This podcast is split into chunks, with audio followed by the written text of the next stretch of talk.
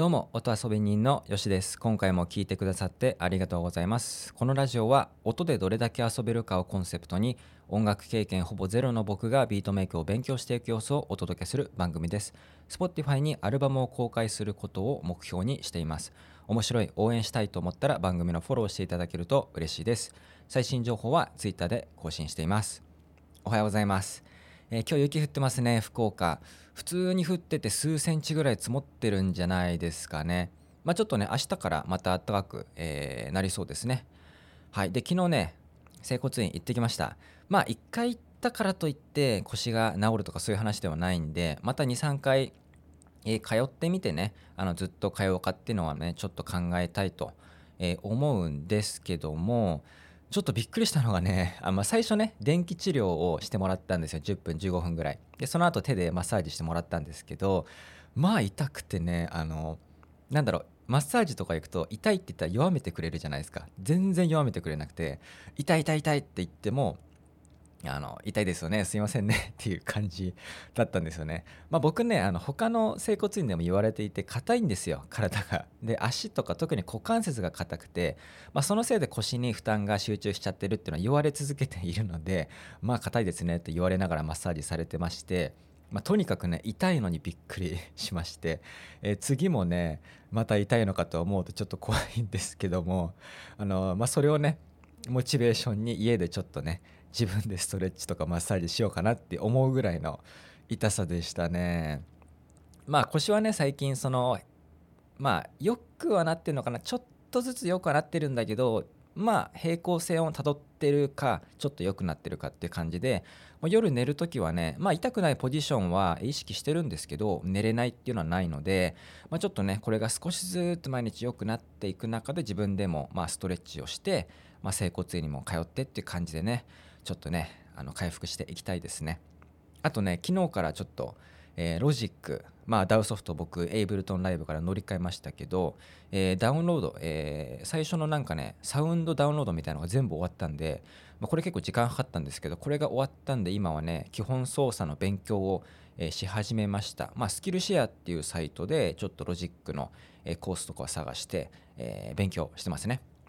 はい。で今日はですねえー、マニプレーターというね、ま音楽的な職業があるらしいんですよ。ちょっとそれについて僕本を読んだのでまあそのねまあ解説っていうかなんだろうまあ豆知識的な感じであそういう職業があるんだと、えー、思ってもらえたらと思うんですけど、まあ、そもそもマニピュレーターっていう言葉を初めて聞いたのはえ最近ね僕のこの音遊びラジオ、えご紹介していただいた NotAI っていうポッドキャストがあるんですけど、まあ、その運営の日々さんとお話しする、機会がありまして、まあ、その中でねマニピュレーターっていう単語出てきたんですよ、えこういう職業があるらしいですっていう話になってで本も出てると。いう話なんで、まあ、その本を見たらですねなんかその帯に書いてある帯っていうか表紙に書いてある言葉とかね内容を見たら気になったのでちょっと買って、えー、読んでみました。えー、本はね、えー、タイトルは「音楽を操るマニピュレーターの世界時代とともに進化し続ける音のプロフェッショナルたち」ということで、えー、ヤマハから出てるのかな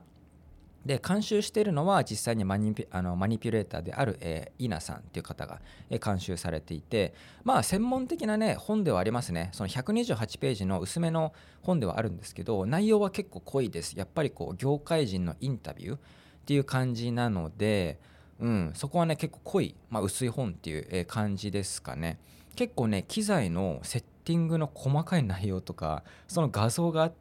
たりしたりとか、まあ、初心者の僕からしたら結構ねそういう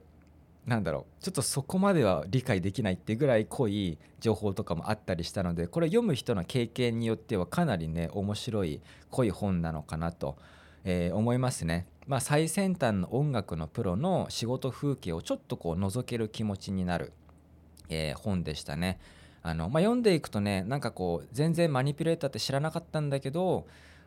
でも全然なんか実は結構いろんなとこで活動していてそこにいたんだなっていうこのね重要さっていうかねそこの存在の大きさがすごい伝わってくる本でした。えー、ま、これからちょっとね説明していきますけどもあの気になる方は本のリンク説明欄に貼っておくのでチェックしてみてください。でまず、マニピュレーターっていう単語なんですけど、まあ、これねあのウィキペディアとかで調べると意味がいくつか出てきて、まあ、機械を操作する人、まあ、ロボットとかなんかこの工学っていう分野での、まあ、機械を操作する人っていう意味でのマニピュレーターだったりとか、えー、心理学ではマインドコントロール、えー、する人のことをマニピュレーターって呼んだりとかで音楽的な意味でのマニピュレーターっていうのは、えー、ウィキペディアから引用すると、まあ、電子音楽の用語でありコンピューターミュージックシーケンサーシンセサイザーなどといった電子機器を用いてプログラミングされた、えー、音色そのものや楽曲を作り上げるミュージシャンを言う、まあ、そういう説明があるんですよね。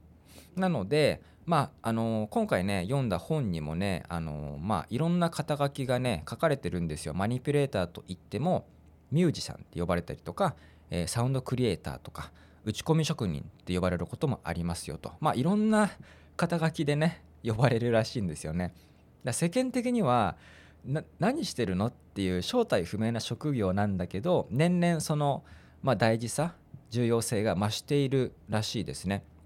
でこの本では、まあ、基本的にはあのなんかね対談形式で書かれてるんですよ、まあ、インタビュー質問してマニピュレーターの人が、えー、答えると、まあ、そういう形式で書かれてるんで専門的な本なんですけど結構ね読みやすい本ではあります。で出てくる9名の方々が、えー、順番に言っていくと、えー、x ジャパンの、えー、マニピュレあマニピュレーターをされてる稲さん。えー、椎名林檎の作品にも関わっている、えー、中山信彦さん、えー、アニメやゲーム音楽も作っている深沢秀之さんかな、まあ、ストリートファイターとかねモンスターハンターの音とかも作ってるらしいです。であとウーバーワールドのこれメンバーとしてねもう活躍してる、えー、聖火さん。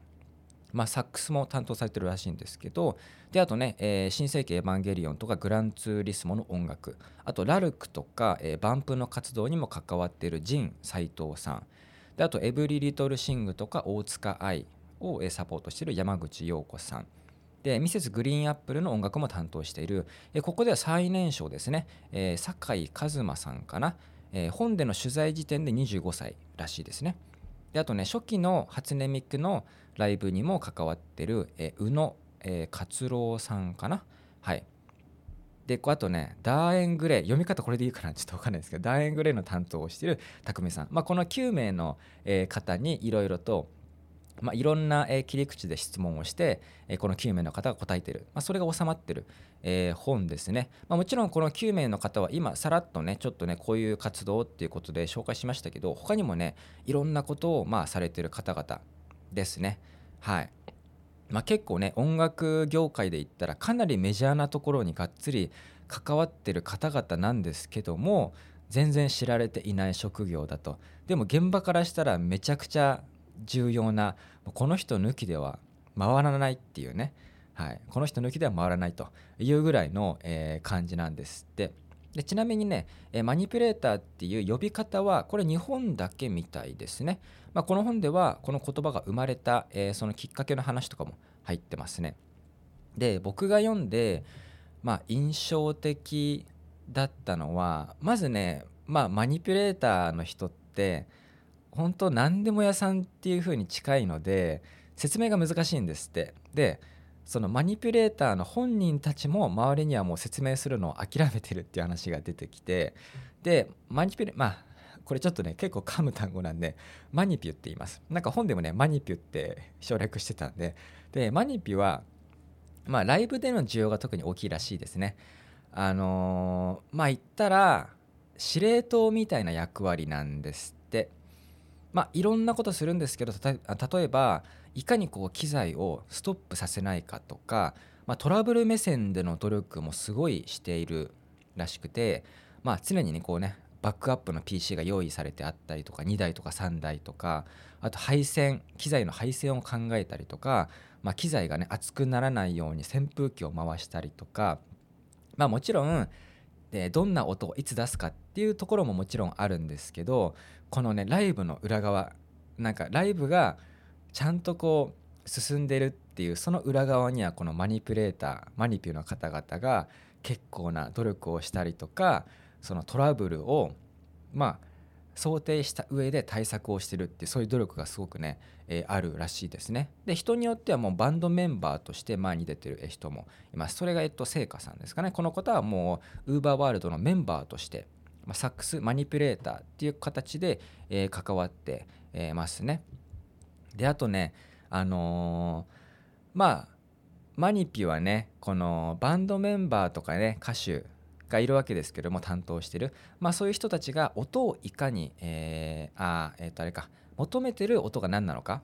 っていうのがやっぱりあったりするんですよ。まあ、例えばじゃあ、えー、椎名林檎の、えーまあ、活動に参加、えー、していたら、まあ、その椎名林檎がどういう音を求めてるのかっていうのを、まあ、引き出すために結構コミュニケーションも大事ですよって話があったんですよね。うん、だからマニピュレーターもしなりたいっていう人がいたらコミュニケーション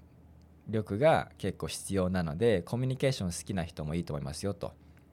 まあ、コミュニケーション好きなだけじゃ務まらないと思うんですけどコミュニケーション力も大事ですって話がありましたね。でこの流れでびっくりしたのがあのメンバーの、ね、中でマニピュの方でこのメンバーのあの、まあ、担当してるねバンドとか歌手のメンタルケア的なことをすることもあるって話があったんですよ。そうだからそういうのを聞くと本当に何でもするんだなっていう本当サポーターっていうかねなんかものすごい何でも嫌なサポーターっていう感じなんですかね。まあ、もちろんねライブには他にもたくさんの裏方スタッフがいて、まあ、そういう人たちも困った時にまずマニピュに頼るっていうこともあるらしいんですよ。でこんだけのこと本当にいろんなことをねやってるのがマニピュレーターっていう職業なんですけどまだまだ僕全然説明しきれてないし多分あの本でもね全部説明しきれてないかもしれないんですけど本当いろいろやってる何でも屋なんですよね。まあでもねあの説明が難しいと。まあ、プロの音の何でもやっていう感じですかね。で僕この本読んでこの本の内容とはちょっとずれるんですけどあそういうことだったんだって僕の中でちょっと発見があったのが僕ね結構そのプロの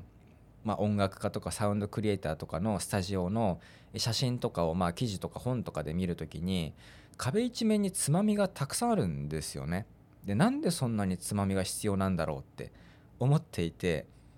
でどの人のスタジオを見ても大体そうなってるんですよ。とりあえずつまみがいっぱいあるっていう状況になっていてなんでそんなに必要なんだろうって